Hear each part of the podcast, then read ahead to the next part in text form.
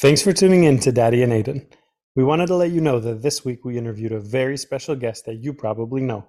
I'm really excited for Blippi to be on my podcast too. Whoa! Please share this show with all your friends so we can keep getting amazing guests. Remember, anything is possible. Welcome to Reading with Daddy Ann. Aiden. This is Everybody Has a Body, written by Jon Burgerman. His name is Burgerman. Jon Burgerman. Everybody has a body. And this is a very colorful book. Everybody has a body. Some are Big. big, and some are Oh. small. Some are wide, and some are tall. Uh-huh.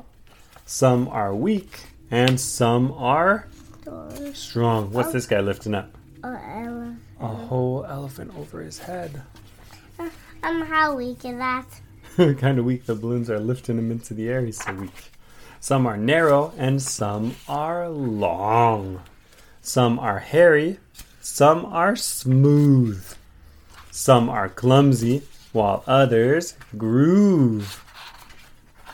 Some are soft. Some are rough. Some are bendy and some are tough. With tattoos.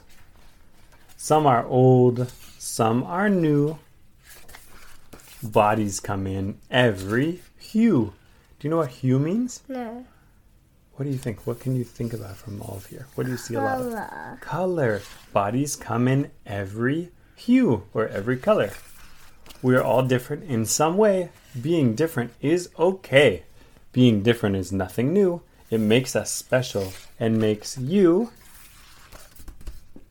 you. You're like nobody else. I'm upside down, this one says. You're the perfect you. Being yourself is beautiful. The end. That's so quick. It was a quick one. That's as quick as a bick. As quick as a bick.